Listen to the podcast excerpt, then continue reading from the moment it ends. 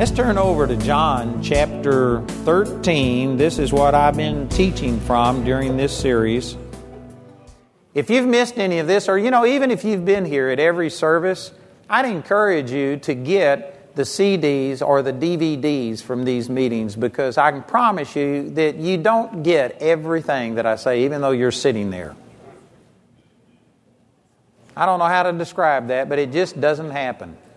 I've gotten CDs of things that I've listened to, and I've listened to some things 10 or 15 times, and you go through and you still get something brand new out of it that you never saw before.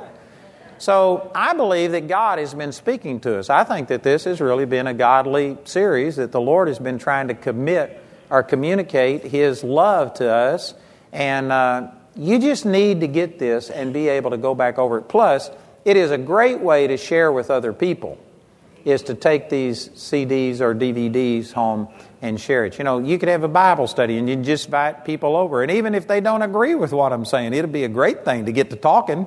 Amen. You can, you can say, Do you agree with that? No, I think this guy's completely off the wall. And it'll be a great opportunity to just sit and talk about the Lord and look up the scriptures and just go, All right, well, then what does that verse mean? If it doesn't mean that. And so, anyway, I encourage you to get these. It's, it would really, really help you. In uh, John chapter 13, I've been using verses 34 and 35. Jesus said, A new commandment I give unto you that you love one another. As I have loved you, that ye also love one another. By this shall all men know that you are my disciples, if you have love one to another. And he said here that he wants us to love others as he has loved us. I've taken a little bit of liberty with this, but I believe it's also accurate to say that we can only love others after we have received his love for us. You can't give away what you don't have. And I really believe that the vast majority of people do not have a real revelation of God's kind of love. Religion has distorted God's love and made it conditional. That if we don't do certain things, then God won't move in our life. And they have tied God's love to our performance. And the moment you do that, you lessen God's love. One of the great things about the love of God is that it's unconditional. It's not because we deserve it. You know, right here in this very chapter, look up here in uh, the first part of this chapter it says this is the night that he took communion with his disciples. And in verse 2, this is uh, John 13, 2. And supper being ended, the devil now, uh, having now put into the heart of Judas Iscariot, Simon's son, to betray him, Jesus, knowing that the Father had given all things into his hand and that he was come from God and went to God. In other words, this is just saying that Jesus had a full revelation that he was God manifest in the flesh, that he had all power and authority. He knew completely who he was. In verse 4, he rises from supper and laid aside his garments and took a towel and girded himself. After that, he poured water into a basin and began to wash the disciples' feet and to wipe them with the towel wherewith he was girded. You know, this was the job of a slave. This was the job of the most menial servant. And this was a custom of the day. We just had a, I got an email yesterday, I think it was, or day before, from our Phoenix Bible College, and they had had a big uproar in the school because one of the English students that's in the Phoenix Bible School thought that you couldn't truly have communion if you didn't have a foot washing. Because that all went together right here in this 13th chapter. And so this woman wanted to have a foot washing as they had, a, had, had communion, and other people didn't want to have a foot washing, and so they had this big uproar. And finally, they went ahead and had the foot washing, and the person humbled himself, and it turned out good. But anyway, I sent them an email that, you know, uh, it even says down here that Jesus says, Do you know what I've done? And then in verse uh, 13, he says, You call me Master and Lord, and you say, Well, for so I am. If then, if I then, your Lord and Master, have washed your feet, you also ought to wash one another's feet. For I have given unto you an example that you should do as I have done unto you. And so people took this verse and said, This is a scriptural thing. You got to have foot washings. I've done it before. I've done foot washings. There's nothing wrong with it. But the point is, I told the people that are running our school in Phoenix, I said, this is the job of the minister, is to keep the main thing the main thing. People always want to get off on a tangent and argue about trivial, insignificant things. Foot washing wasn't the deal.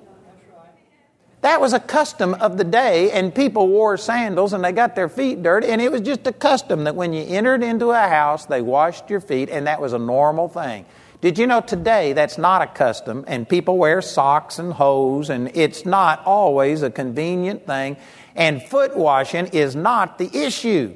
The issue, what this is all about, was that God Almighty, knowing who He was, humbled Himself and did the most menial task for a person. You can do the same thing today in a lot of different ways. You could go get somebody a cup of coffee. You could go serve them. You could bring them something. You could uh, ask them, is there anything you can do for them? Foot washing is not the issue. Amen. I'm not against it. I'm not opposed to it. You can wash feet if you want to, but there is no virtue in foot washing. The virtue was in the fact that God Almighty humbled himself and washed the disciples' feet something that was below his dignity. And did you know that Judas was still here? You read later in this chapter is when he said that one of you is going to betray me, and he's, they everybody said, "Who is it?" And he said, "It's the one that I give the sop to." And he did this later, and Judas left after this. So this means that Jesus, who was their Lord and Master, not only humbled himself and served his disciples, Peter, James, and John, and Andrew, and all of the godly ones, but did you know he washed the feet of Judas? And if you read over in, uh, just since we're here in John, look in John chapter 6 and in verse 64 it says, But there are some of you that believe not. For Jesus knew from the beginning who they were that believed not and who should betray him. Jesus knew who was going to betray him. He knew Judas was the traitor. He knew that that very night this man was going to come up and kiss him to betray him. Not just betray him, but betray him in a way that I don't know. It just it makes it even worse to think that somebody would kiss you to betray you. Jesus knew all of this, and yet he humbled himself and served Judas and ministered to Judas. That's the way that God's kind of love is. He says, I want you to love other people as I have loved you. You know, it says in Romans chapter 8 that some of us would give our life for somebody who is really important to us. There may be a few people that would give their life for another person that they didn't know, but none of us would give our life for a person who hates us and is going to betray us. And yet, Jesus died for the ungodly just as much as he died for the godly. He wa- washed the feet of Judas and showed him the same love and respect as he showed Peter Andrew, James, and John. That's the way that He loved us. And this is how He told us to love one another. Most of us don't love other people that way because, first of all, we haven't received it. But you know, if you ever understand how much God has forgiven you, there's a parable in the 18th chapter of the book of Matthew about the man who owed a master the equivalent of like $10 million just an extravagant amount. And he was going to be thrown into prison until he could pay off his debt. And he begged the master for mercy, and the master let him go and forgave his entire debt because he asked $10 million. And then that man went out and he had somebody that owed him the equivalent of like $10,000, a relatively small sum. And he was going to throw that man in prison until that man paid him and the man begged him and pleaded for mercy, and he said, No way, and went ahead and threw him in prison. And when the master heard about it, he said, You wicked servant, I forgave you this huge debt. Why wouldn't you forgive somebody else a relatively small debt? And he wound up throwing him in prison and said, You won't come out until you've paid the very last mite. And you know, the principle of this is that if you could understand how great a debt God has forgiven you, then you would be enabled to turn around and forgive other people who've done things to you. Man, that's simple, but that's profound. And I believe I can say from that that you know what? If you are having trouble with unforgiveness, if there's somebody that you haven't forgiven, it is not what they've done that's the problem. The problem is you don't understand how much you've been forgiven. Because nobody, nobody, I don't care what's happened to you, nobody has ever done anything remotely as bad to you as what you did to God. And some of you think, oh, that's not true. You don't understand. I was raped. I was abused. I've been lied about. I've had this happen. Those things pale in comparison to the fact that we sinned and cost God Almighty had to send His only Son, Jesus, to die for our sins. You caused the death of the Son of God. He had to pay for your sins. And if you ever understood that, that you've been forgiven this huge debt, and if you could understand that God loved you and just gave it to you, you didn't deserve it. You didn't even ask for it. Jesus died for you. You didn't ask, and then He came to the earth and died in response to your request.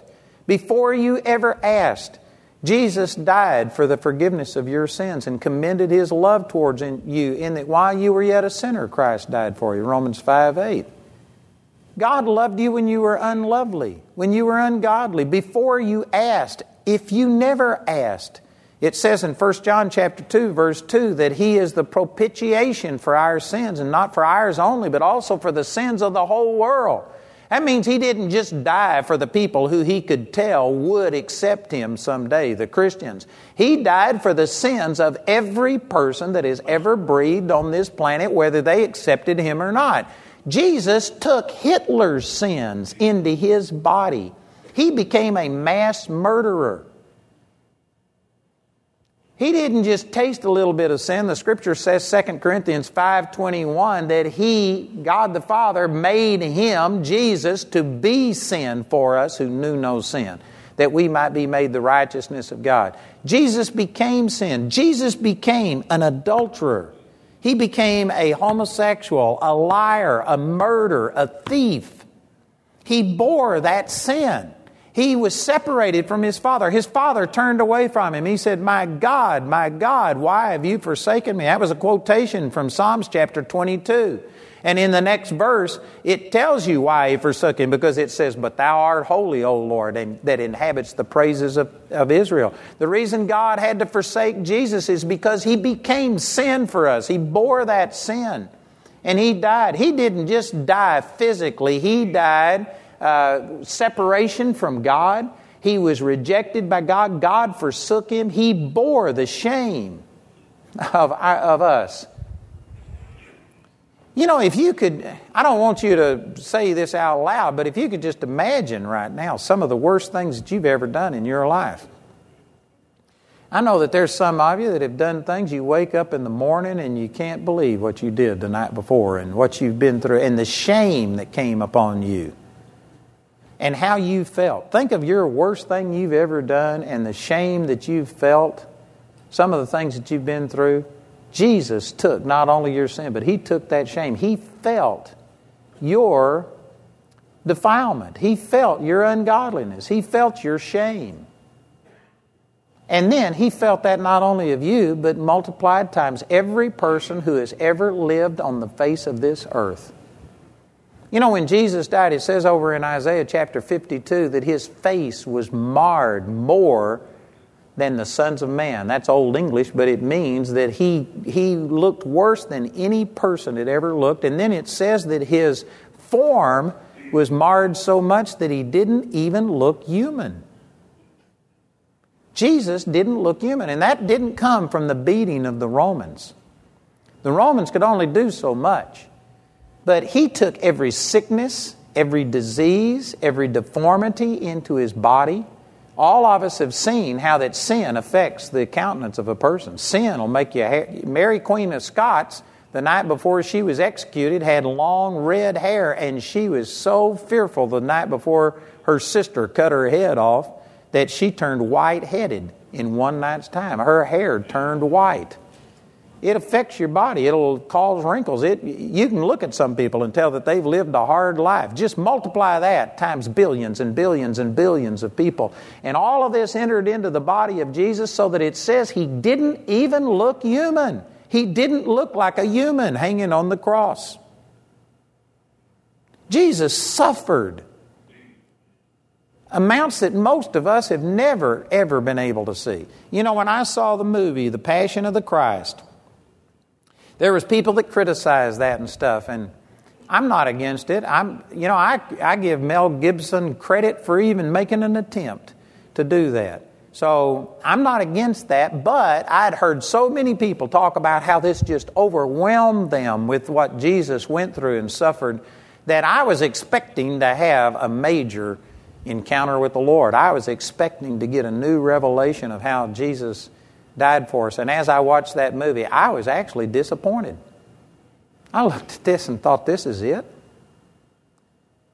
And I was confused because I thought, God, everybody else seems to have been so impacted by this. And the Lord spoke to me and said that through the Holy Spirit, I have made what Jesus did for you more real than could ever be portrayed on a movie screen. And the Lord said that what you've seen by faith in the Spirit is bigger than what could ever be portrayed in the natural. And the Holy Spirit can quicken things to you, and you can get an understanding that is much deeper than just a picture or a visual thing. You can see things by the Spirit that makes it more real. And anyway, my point is that I have seen how much God forgave me for what He did in my life. And because of that, it makes it so easy to forgive somebody else. I just pray that you're understanding what I'm saying here. But I've had people do things. I'm not, you know, I'm not the, I haven't been persecuted more than anybody else, but I've had my share of persecution. And I've had people say things and do things to me. And, um, you know, I've been kidnapped before. I've had people threaten to kill me. I've had lots of things happen to me. And yet I hadn't got a I hadn't got any unforgiveness or bitterness towards a single person on the face of the earth. I've got people right now that if they were here, they would do everything they could to destroy this meeting. They hate me with a passion. There are people, I've got a blog that says I'm the most dangerous man in America. I've got people that say I'm of the devil. They accuse me of all kinds of things. And you know what? I honestly hadn't got a thing against a single person. One of my very best friends that I've ever had in my life, just a few years ago, we had a parting of the ways over some stuff, and this guy has said terrible things. His family has blasted me. And you know what? I missed the guy. I'd love to see him. If he was here, I'd hug his neck. I'm not mad at anybody about anything. And I can tell you, I don't know how to get this across, but it's because I have been forgiven. I understand what God has done for me, and what people have done to me is nothing in comparison to what I have done to God. And because I've received that love, I can turn around and forgive anybody. I hadn't got any bitterness towards anybody. It just isn't worth it. And I'm saying this in love, but brothers and sisters, some of you have bitterness in your heart, unforgiveness. If there was somebody here that has done something to you, you wouldn't wash their feet. You wouldn't show them kindness. But that's the way that Jesus did his disciples. Jesus washed the disciples' feet. He washed Judas Iscariot's feet the night before Judas betrayed him. And he knew everything. He knew that Judas was going to betray him. He knew everything, and he still extended love towards him. You know what? There's not very many people that live that way because not very many people have understood how much God loves us. But once you understand that you're forgiven and what, how good God has been, it makes it like Man, I've been forgiven a debt that is so huge. This person owes me a dollar over here. It's not a big deal, amen. Just forgive it. Let it go. It's not an important thing. So what if somebody has done something terrible to you, tried to kill you? It's no big deal. It really isn't. The Bible says over in Romans, uh, Hebrews chapter 12, talking about Jesus, who for the joy that was set before him endured the cross, despising the shame, and is set down at the right hand of God the Father. For consider him who endured such contradiction against him, of sinners against himself, lest you also be wearied and faint in your mind. If you were to see what Jesus went through for you and how he suffered for you, then it would make what you have to suffer to get along with other people so trivial in comparison that it's no big deal. Those of you who are harboring bitterness and unforgiveness, you don't understand how much God has forgiven you. You're as hypocritical. I'm saying this in love, but I'm trying to put things into perspective. You're as hypocritical as the person who's been forgiven $10 million and won't turn around and forgive somebody who owes you $10,000. It's absolutely hypocritical. There is just no rationale for that. But the re- you can't give away what you don't have. And if you've never experienced, if you've never got a full revelation of how much God forgave you, then you won't forgive other people. But on the other hand, if you ever understand, if you ever get a taste of the pure love of God, I guarantee you it is so easy to turn around and forgive other people. I had a man when I was in Pritchett, Colorado, who um, was one of my friends and I was pastor of the church, and he got offended at some things that I did, and he started saying things about me. He told people I stole money from the church, which I didn't even take a salary from the church. He told them I was stealing money. He told them I was doing drugs, that I'd gotten drunk, that I was having sexual relationships. He just lied about. He said terrible, terrible things about me, and accused me of things. And anyway, I went in and confronted him and talked to him about it, and he yelled at me. And did you know, I, I knew I didn't do it. Amen. So it didn't bother me. And I just chose to forgive the guy. And I went in and told him that I loved him, ministered to him. And I try, I confronted him because he needed to quit spreading these lies. It was affecting other people's opinion about me, but I forgave the guy and let it go. And anyway, a week later, I was driving by his business and I was his pastor. And so I just uh, it was a habit that every time I drove by his business, I'd stop and talk to him. And so I stopped and I asked Jamie, I said, Do You want to go in? She said, Nope, I'm not going in. and I went in and talked to the guy, and he wouldn't hardly talk to me. And anyway, I came back out and I got in the car and I said, Something's wrong. I said, He's not friendly to me the way that he normally is. And I started talking, and Jamie says, do you not remember what he did and how he yelled at you? And I had forgotten it. It was no big deal. I know some of you think, boy, you're weird. Well, I think you're weird. You can get to a place to where, you know, it doesn't matter what people say about you. I'll give you a piece of information here. The only people that'll ever let you down are the ones that you lean on. You have to place value on that person's opinion in order for them to hurt you.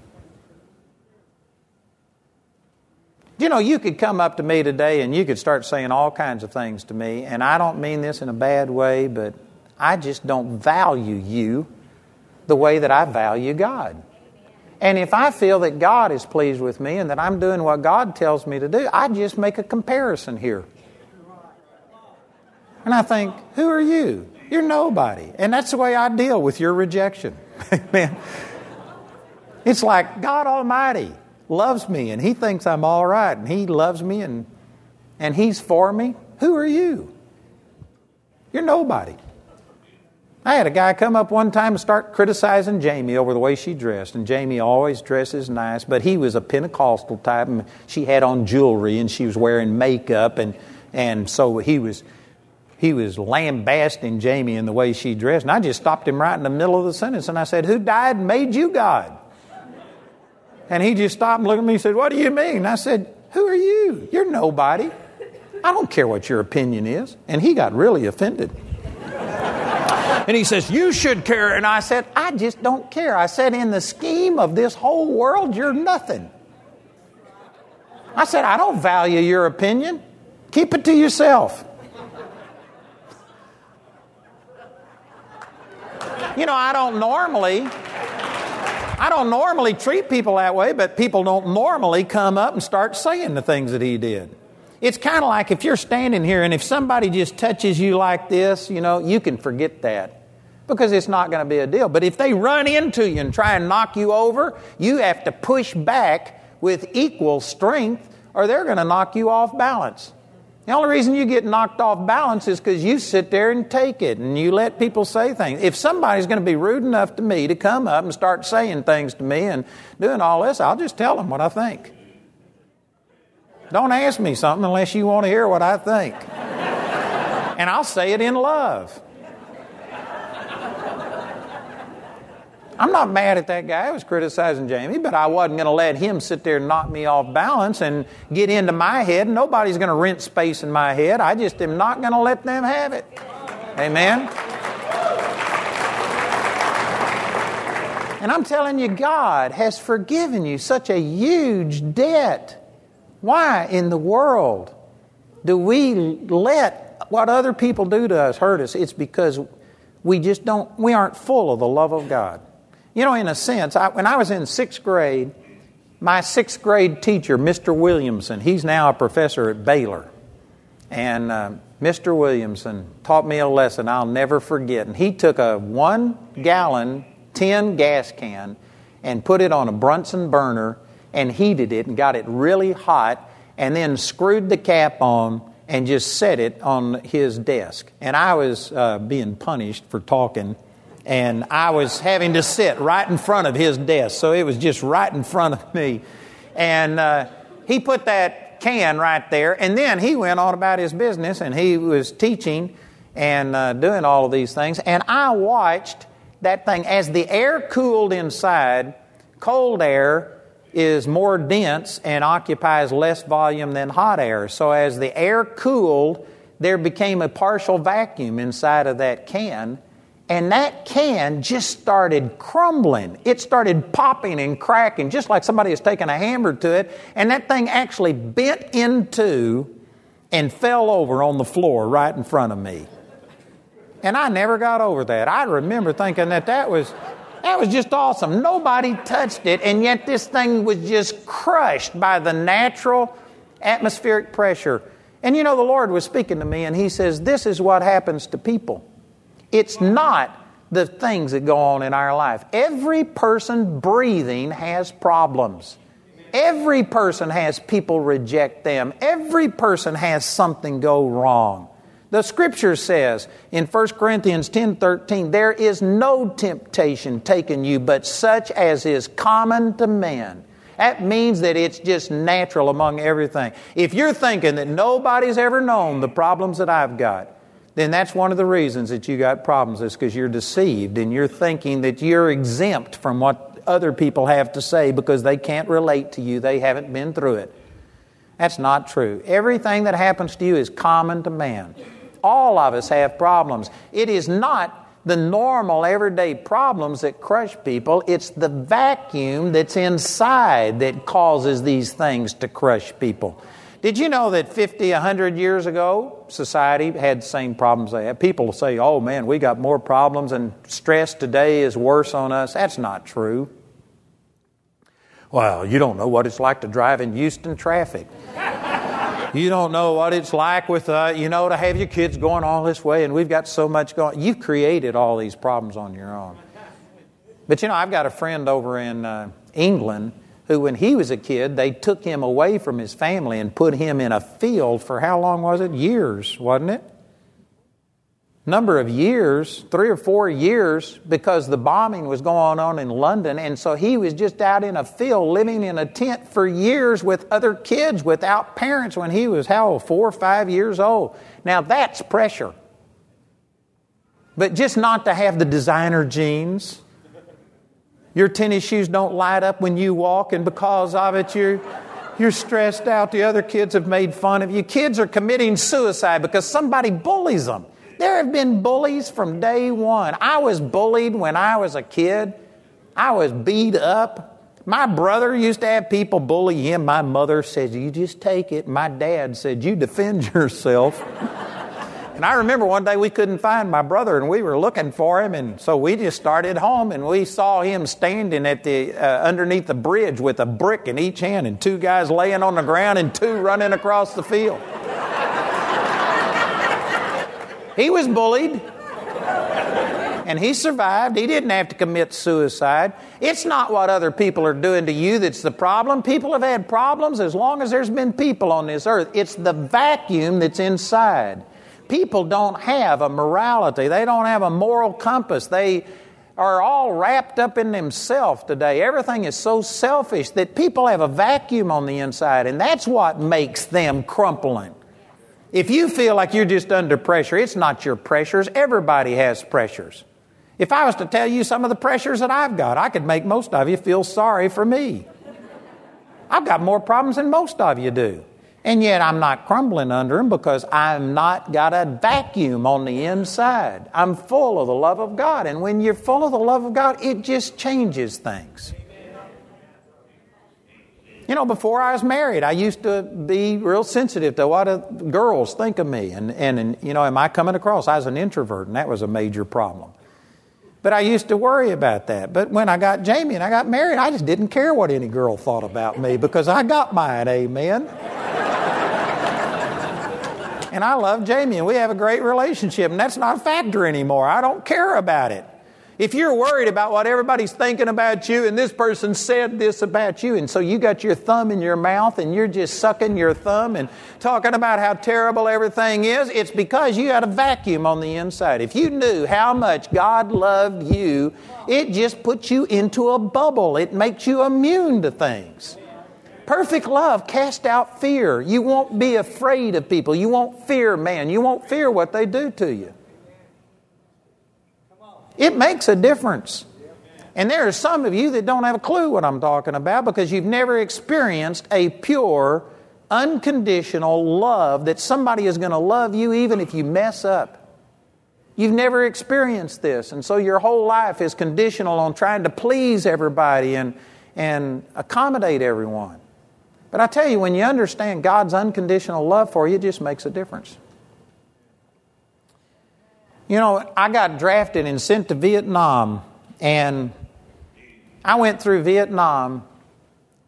There was, there was a conflict going on because I was so in love with God that I just couldn't figure out how to live without being in heaven. And I spent a large portion of that time asking God to kill me so I could just go to heaven. So there was a discouragement that I fought over that, but at the same time, I was just basking in the love of God so powerfully that it was like I was in a bubble. And I didn't even realize how much of in a bubble I was until probably 20 years after being out of Vietnam. And I was in Chicago, and a man came and brought me a book. There was 12 testimonies in this book of people who had been through Vietnam and had had terrible experiences. And every one of them was not a Christian when they were in Vietnam, but after they got out, the Lord healed them of their hurts and pains, and it was, it was a powerful book. And so, anyway, he autographed it because he was one of the 12 testimonies, and I knew he was going to ask me the next night if I'd read it. So I decided I'd read his testimony, just be polite. I've never read anything about Vietnam, never cared to read anything about Vietnam. But I read his testimony and it was powerful. And so I thought, well, I'll read one more. And I read it and I wound up staying up all night long and reading that book. It was powerful and it was just great the testimonies of how the Lord set people free. But anyway, the thing I wanted to share with you was as I read that book, I think I was there in one of these testimonies. I'm not certain of it, but I was a chaplain's assistant, and I went out with the chaplain to this fire support base that was on the edge of Laos. You could see the Ho Chi Minh Trail and the deuce and a halfs and trucks and stuff coming down the trail from this place. It looked over into Laos. And uh, it was a fire support base. There was only about, it was less than, it was about the size of this auditorium. And we landed there, and there was 120 guys on that hill and they were under extreme uh, attack. And anyway, we went out, and this chaplain basically administered last rites to these guys, and then they pulled us out, and we left, and that hill was overrun, and nearly every person on that hill was killed within just a few hours of when I was there.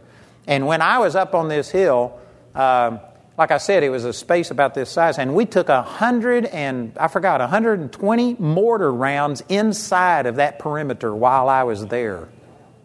It was intense, and you could see the muzzle fire from the people as they came up the hill. They were just in the process of overrunning that hill.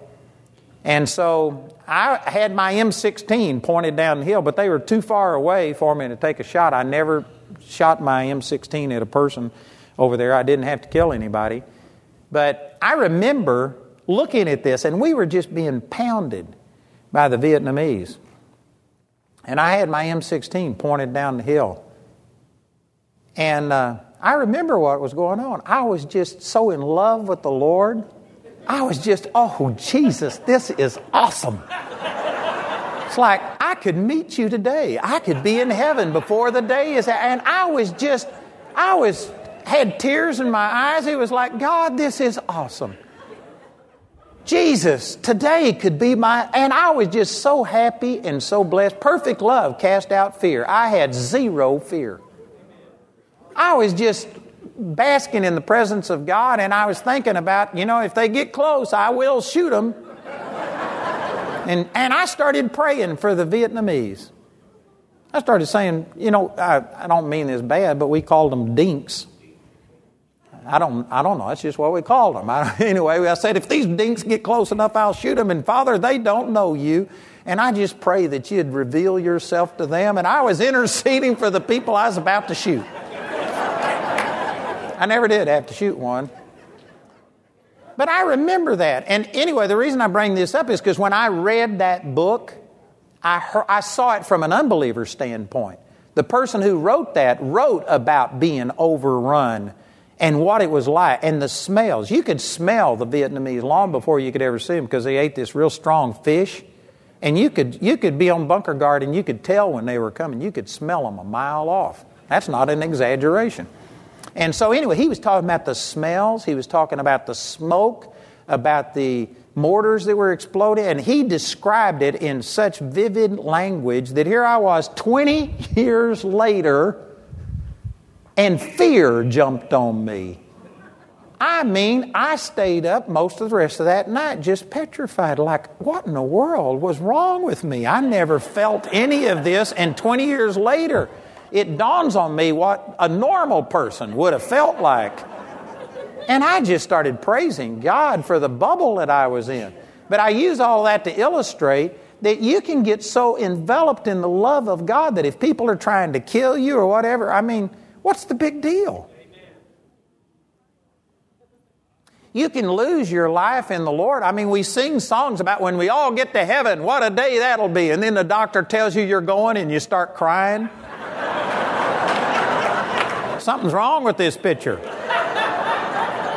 You know what? If you were really walking in the love of God, Paul said, For me to live is Christ and to die is gain. And if the doctor told you you're going to die, it's all you can do to keep from reaching up and just kissing him. Man, that's the best news I've ever heard. That's awesome. I'm either going to go be with Jesus or I'm going to get healed either way. I'm going to glorify God and this is going to work out for good and no problem. Well, they're going to lay me off. Man, look at it as a promotion. God is your source. God's got something better for you. Somebody said, Man, you just don't deal with reality. I don't deal with your reality. I really don't. And really, that's what it amounts to. It's the difference is God has revealed His love to me. I don't have a total revelation of it, but I've got a much greater revelation than I used to have. And I just know that God loves me, and because of that, I can truthfully say that come what may, nothing is ever going to touch God's love for me. And I can, I can rejoice. I know I'm going to win. I'm like a cork. You could take me to the bottom of the lake and I'll rise again. It doesn't matter what the devil throws at me, what life throws at me, I'm going to come back because I'm full of the love of God. I know that God loves me. And, brothers and sisters, I am not special.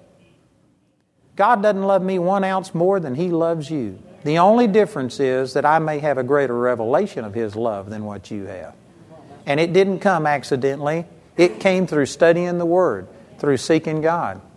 God loves you, and you need to understand that love. Look over here in the eighth chapter of the book of John. Here's another example of God's love towards what we would call the unlovely. In John chapter 8, verse 1, Jesus went unto the Mount of Olives, and early in the morning he came again unto the temple, and all the people came unto him, and all and he sat down and taught them. And the scribes and the Pharisees brought unto him a woman taken in adultery. And when they had set her in the midst, they said unto him, Master, this woman was taken in adultery in the very act. Now, this will reveal something to you. They weren't interested in justice. They weren't really trying to get justice done. They came and they tempted him. If this woman was taken in the very act, then according to the way that uh, my dad taught me about this, that means that there had to be a guy there. And yet they didn't bring the guy, they only brought the woman. Why didn't they bring the guy if they really were after justice? You know, it's probably because he was one of theirs. That's how they knew that this was going on. He set the whole thing up. It's probably one of his normal prostitutes he went into, and uh, he just tipped the other guys off. And as he was having relations with her, then they came in and caught her and let him go. Because, you know, you solicit more pity for a woman than a man we still honor women and respect women. And so they were, what they were doing was trying to put Jesus in a bind. They were going to say that Moses in the law commanded that a person taken in the act of adultery has to be stoned to death. And so they wanted him to stone her to death. If he had done it, then all of the people that were receiving his message on the love and the grace and the mercy of God would have walked away thinking, well, he preaches it, but he doesn't live it. And so they would have uh, hurt his ministry. If he uh, didn't condemn her, well, then they had the right to kill him. Because you had to not only execute judgment, but if you didn't execute judgment, you could be condemned. And so they thought they had him. Either way he went. If he condemned her and killed her, the crowds would leave him. If he didn't condemn her and kill her, then they could kill him. So this was a setup. It was trying to come against Jesus. And so uh, this they said, tempting him in verse 6. Or excuse me, let me back up. In verse 5, it says, Now Moses in the law commanded us that such should be stoned, but what sayest thou? Again, that, this was a setup. This they said, tempting him that they might have to accuse him. But Jesus stooped down and with his finger wrote on the ground as though he heard them not. So when they continued asking him, he lifted up himself and said unto them, He that is without sin among you, let him first cast a stone at her. And again he stooped down and wrote on the ground. You know, we don't know what he was writing on the ground, so I don't really know that there's any point in me trying to say what he wrote on the ground. But he wrote something, he did something that the Holy Spirit used to convict these people and to show them their own hypocrisy. This is just andiology. I have no way of knowing, but you know, like he could have written down the name of their mistress. He could have written down the name of the person that they stole money from because he later said, you know, that you have taken the widow's money and you've, you've by fraud you've done this. And these scribes and pharisees they were very ungodly people and yet they professed to be very godly. They had outward trappings of it but it wasn't sincere. And i don't know but he could have been writing down the name of their mistress. He could have been writing down maybe the exact amount of money that they had just stolen from somebody and they were afraid that he was going to write their name out beside it. He did something and then he said, He that's without sin cast the first stone. And then he stooped down and wrote again something that the Holy Spirit used to convict them. And they all left. And so it says um, in verse 9, And they which heard it, being convicted by their own conscience, went out one by one, beginning at the eldest, even unto the least. And Jesus was left alone, and the woman standing in the midst. When Jesus had lifted up himself and saw none but the woman, he said unto her, Woman, where are those thine accusers? Hath no man condemned thee? She said, No man, Lord. And Jesus said unto her, Neither do I condemn thee. Go and sin no more. Did you know, according to the law, this woman was supposed to be killed? And yet, Jesus now, this is important that you get this distinction. Jesus did not say, You didn't sin, it's okay. That is not accurate. And there are some people that when they try and portray the grace of God, they just tell you it's okay. It's not wrong anymore to go out and shack up with people and to do this. And they just change the rules. That's the way that they believe that the grace of God is, that nothing is sin anymore. That's not true. Jesus said, Has no man condemned you? He said, I don't condemn you. Go and sin no more. He said that having sex outside of marriage is sin. It was sin, but he didn't condemn her for it. He was going to take her punishment, he was going to suffer for her adultery. He took her judgment, he died in her place. And he says, I don't condemn you, but then he told her, Don't go and sin anymore. Grace is not just overlooking problems. I wished I had the words to convey what I'm trying to say. People don't understand, they don't get what I'm saying. I, I guess I'm not expressing it well, but grace isn't God just turning the other way and acting like it didn't happen. Grace is taking the justice and the punishment that you deserve, and Jesus took it into Himself and paid for it. Grace isn't looking the other way, grace is paying your debt. And I mean paying every bit of your debt. Jesus suffered so that he could have grace towards you. It's not him just overlooking it. It's him it's not him saying, "Hey, it's okay now, it doesn't matter how you live." It does matter how you live. But there isn't any condemnation to you. All of your condemnation was placed upon the Lord Jesus, and God is not angry at you even though you mess up. He didn't condemn this woman, he extended mercy to her. He says, Love as I have loved you. How did he love us? He took a woman in the very act of adultery. He didn't say that what she did wasn't wrong, but he says, I don't condemn you. And he defended her. There's some of you that think God will just let you turn you over to the wolves and let them have you because you didn't read your daily Bible reading. Here's a woman taken in the very act of adultery that Jesus stood in between her and, and her accusers. There are times that you feel like, well, I deserve everything I'm getting, and you just feel like that you have to suffer because you deserve it. God doesn't give you what you deserve. He put all of your punishment upon Jesus, and God is not giving you what you deserve. Religion is saying, oh, yeah, He won't answer your prayers unless you've done all of these things. That is not true. Here's an example of God showing mercy towards a person, standing in between her, defending her, taking her side when she was as sinful as she could be, caught in the very act, guilty, and yet God still forgave her.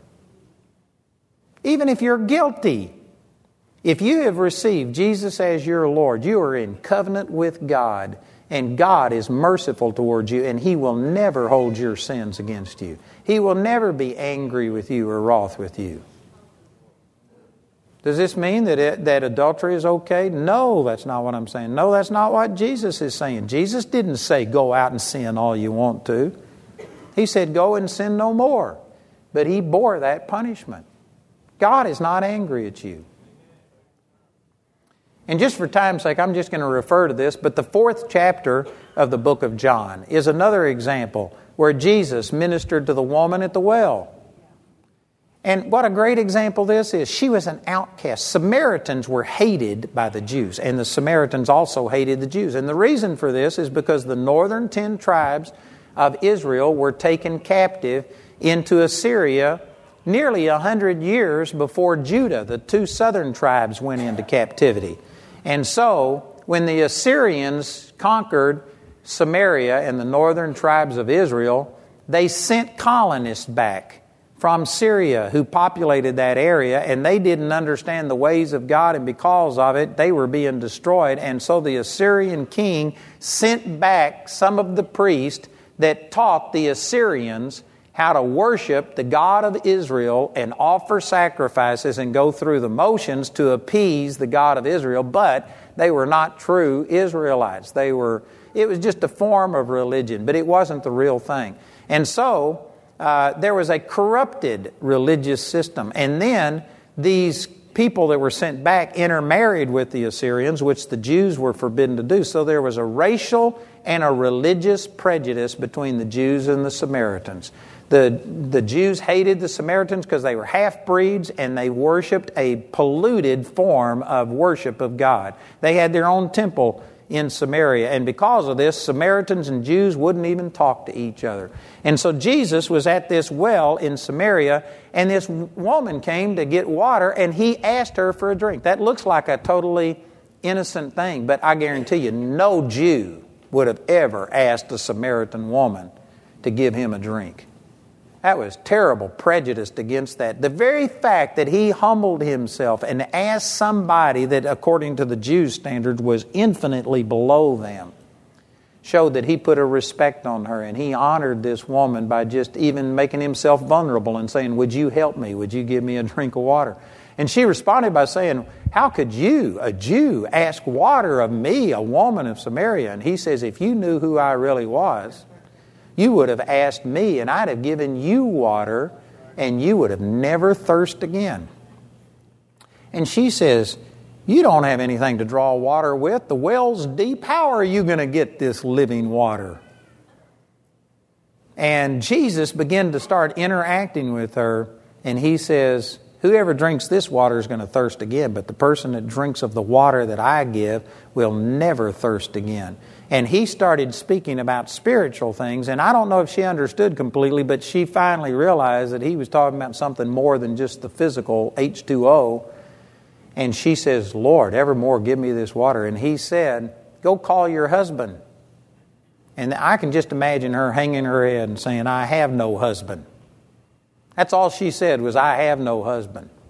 And Jesus said, You've correctly said, I have no husband, because you've had five husbands, and the one you're living with now is not a husband. Here's a little parenthesis, a PS, but for those who have been influenced by our modern society and think that just shacking up with a person is okay and it doesn't matter whether you get married, that's just a piece of paper, it doesn't mean anything. Jesus here said, This woman, I guarantee you, was shacking up with this guy and having sex with him, and Jesus said, He is not your husband. Cohabiting with a person does not make you married. Jesus said, You aren't married. He is not your husband. You've had five husbands, but this one that you're living with now is not your husband. And when he said that, this woman was just overwhelmed. She says, You must be a prophet. And, she, and then she went into a theological question. The Jews say that we have to worship in Jerusalem, but we say that you can worship here. You know what? That's like the foot washing I was talking about earlier. Somebody wants to argue over do you foot wash? Do you do it with this way? Do you do it that way? That's not the issue. Jesus said, You don't even know what you're worshiping. He says a time has come that you have to worship God in spirit and in truth. God is a spirit and you have to worship it. And he turned it right back to her personal relationship with the Lord. This is something that people will do constantly is when they start getting under conviction, they'll try and deflect the attention away from them to some theological issue and discuss it. Don't go there. Just keep their feet to the fire. Keep talking to them about their personal relationship to the Lord. And he just ministered mercy to this woman. He could have condemned her. And he could have said, You sorry thing, you're living in sin. But instead, he honored this woman. He reached out. He made himself vulnerable. He asked a sinful woman to help him, which he didn't have to do that. He did that intentionally to humble himself. He reached out and he showed mercy. And he accepted this woman and he ministered salvation. And she, Ben, after all of the things he had said, when, when he operated in this word of knowledge, she said, I know that Messiah is coming, and when he comes, he'll tell us all things. And Jesus said, I that speak unto you am he. And man, she ran off to get her husband, to get I mean, the guy she was living with to get her friends and bring them out, and the entire city came out and got born again.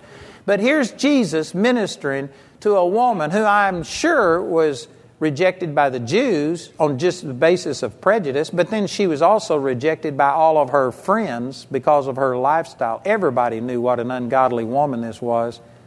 And yet Jesus didn't condemn her. He reached out to her and he ministered to her. Same thing happened to the woman that came in and put the ointment on his feet and wiped them with her hair. And the Pharisee, the religious person, if he knew, if he was really a prophet, he would know what kind of woman this was.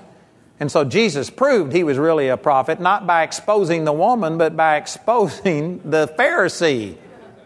And say, Simon, let me speak to you. And he just read Simon's mail. He didn't embarrass the woman, but he embarrassed the religious hypocrite.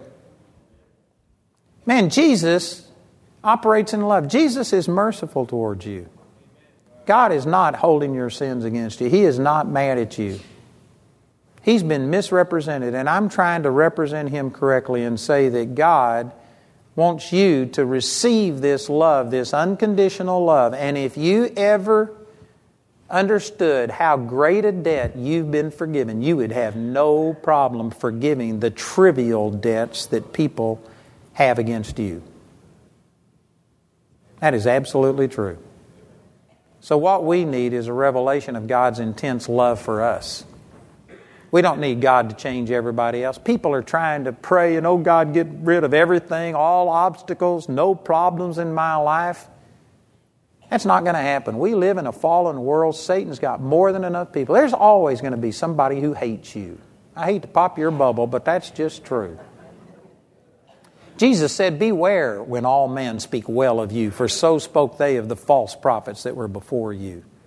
I've got thousands of people that hate me, but I've got tens of thousands of people that love me. And you know what? It's just a choice. Are you going to look on the good? Are you going to focus on God and the good things that are happening, or are you going to focus on the bad?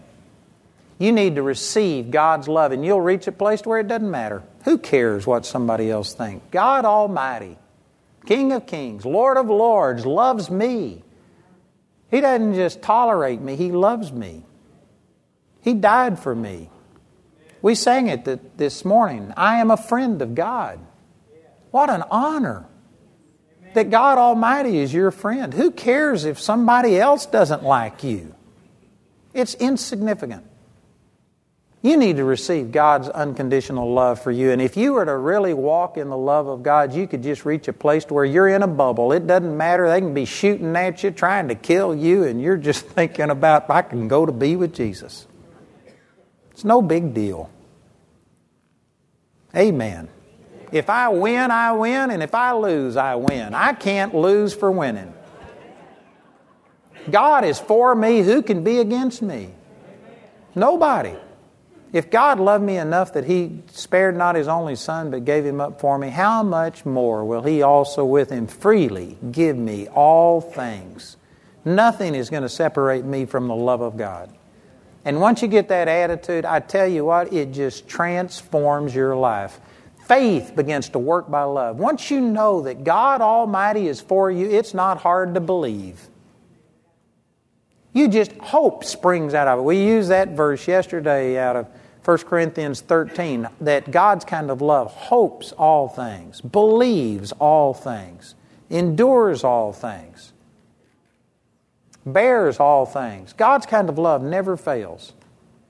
Brothers and sisters, God has given us everything that it takes to be absolutely victorious. The problem isn't that God hasn't given, the problem has been that we aren't receiving. We have been operating at a deficit because we haven't experienced God's kind of love. I've got a lot more to share about this, but I just got to quit and we'll continue tonight. Amen. But I tell you, God loves you.